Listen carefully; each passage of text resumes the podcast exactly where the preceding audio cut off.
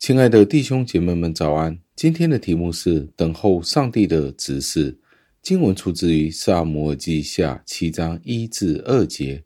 经文是这样说的：王住在自己的宫中，耶和华使他安享太平，不受周围仇敌的侵扰。王对拿单先知说：“你看，我自己住在香柏木的宫里，耶和华的约柜却停在帐幕内。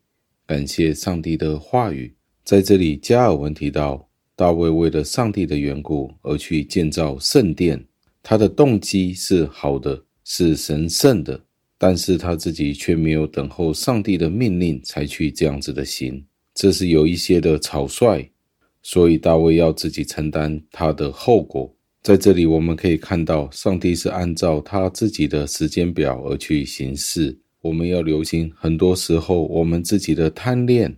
希望上帝马上让我们进入我们自己想象的画面里面。简单的说，就是我们无法忍受上帝给我们一个很低下的状况。这个很多时候是来自我们自己的傲慢，我们的心里面充满贪婪，也都充满了许多的愚蠢。我们也希望上帝按照我们自己的心意来满足我们。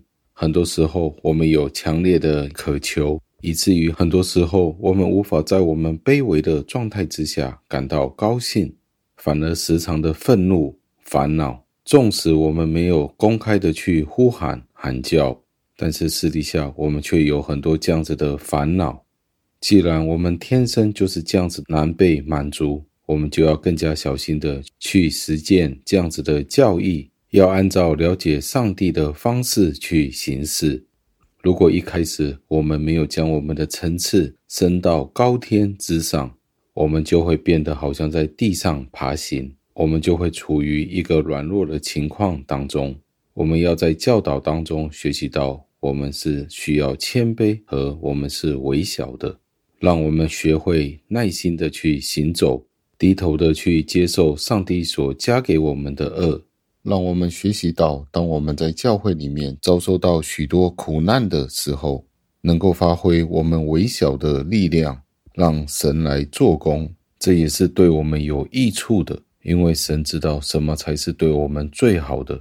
最后，让我们默想，加尔文再一次在这里教导我们，为主积极的努力，即使他认识到上帝的主权是引导一切的。意识到上帝往往有出人意外的原因，我们不应该是好像用我们自由的想法去为上帝做事。在这里，我们必须发现，让上帝为上帝，靠着上帝的恩典，我们能够在他面前顺服，而且有节制。让我们一起祷告，亲爱的恩主，我们赞美感谢您，因为许多的时候，我们是按照我们自己的想法去行事。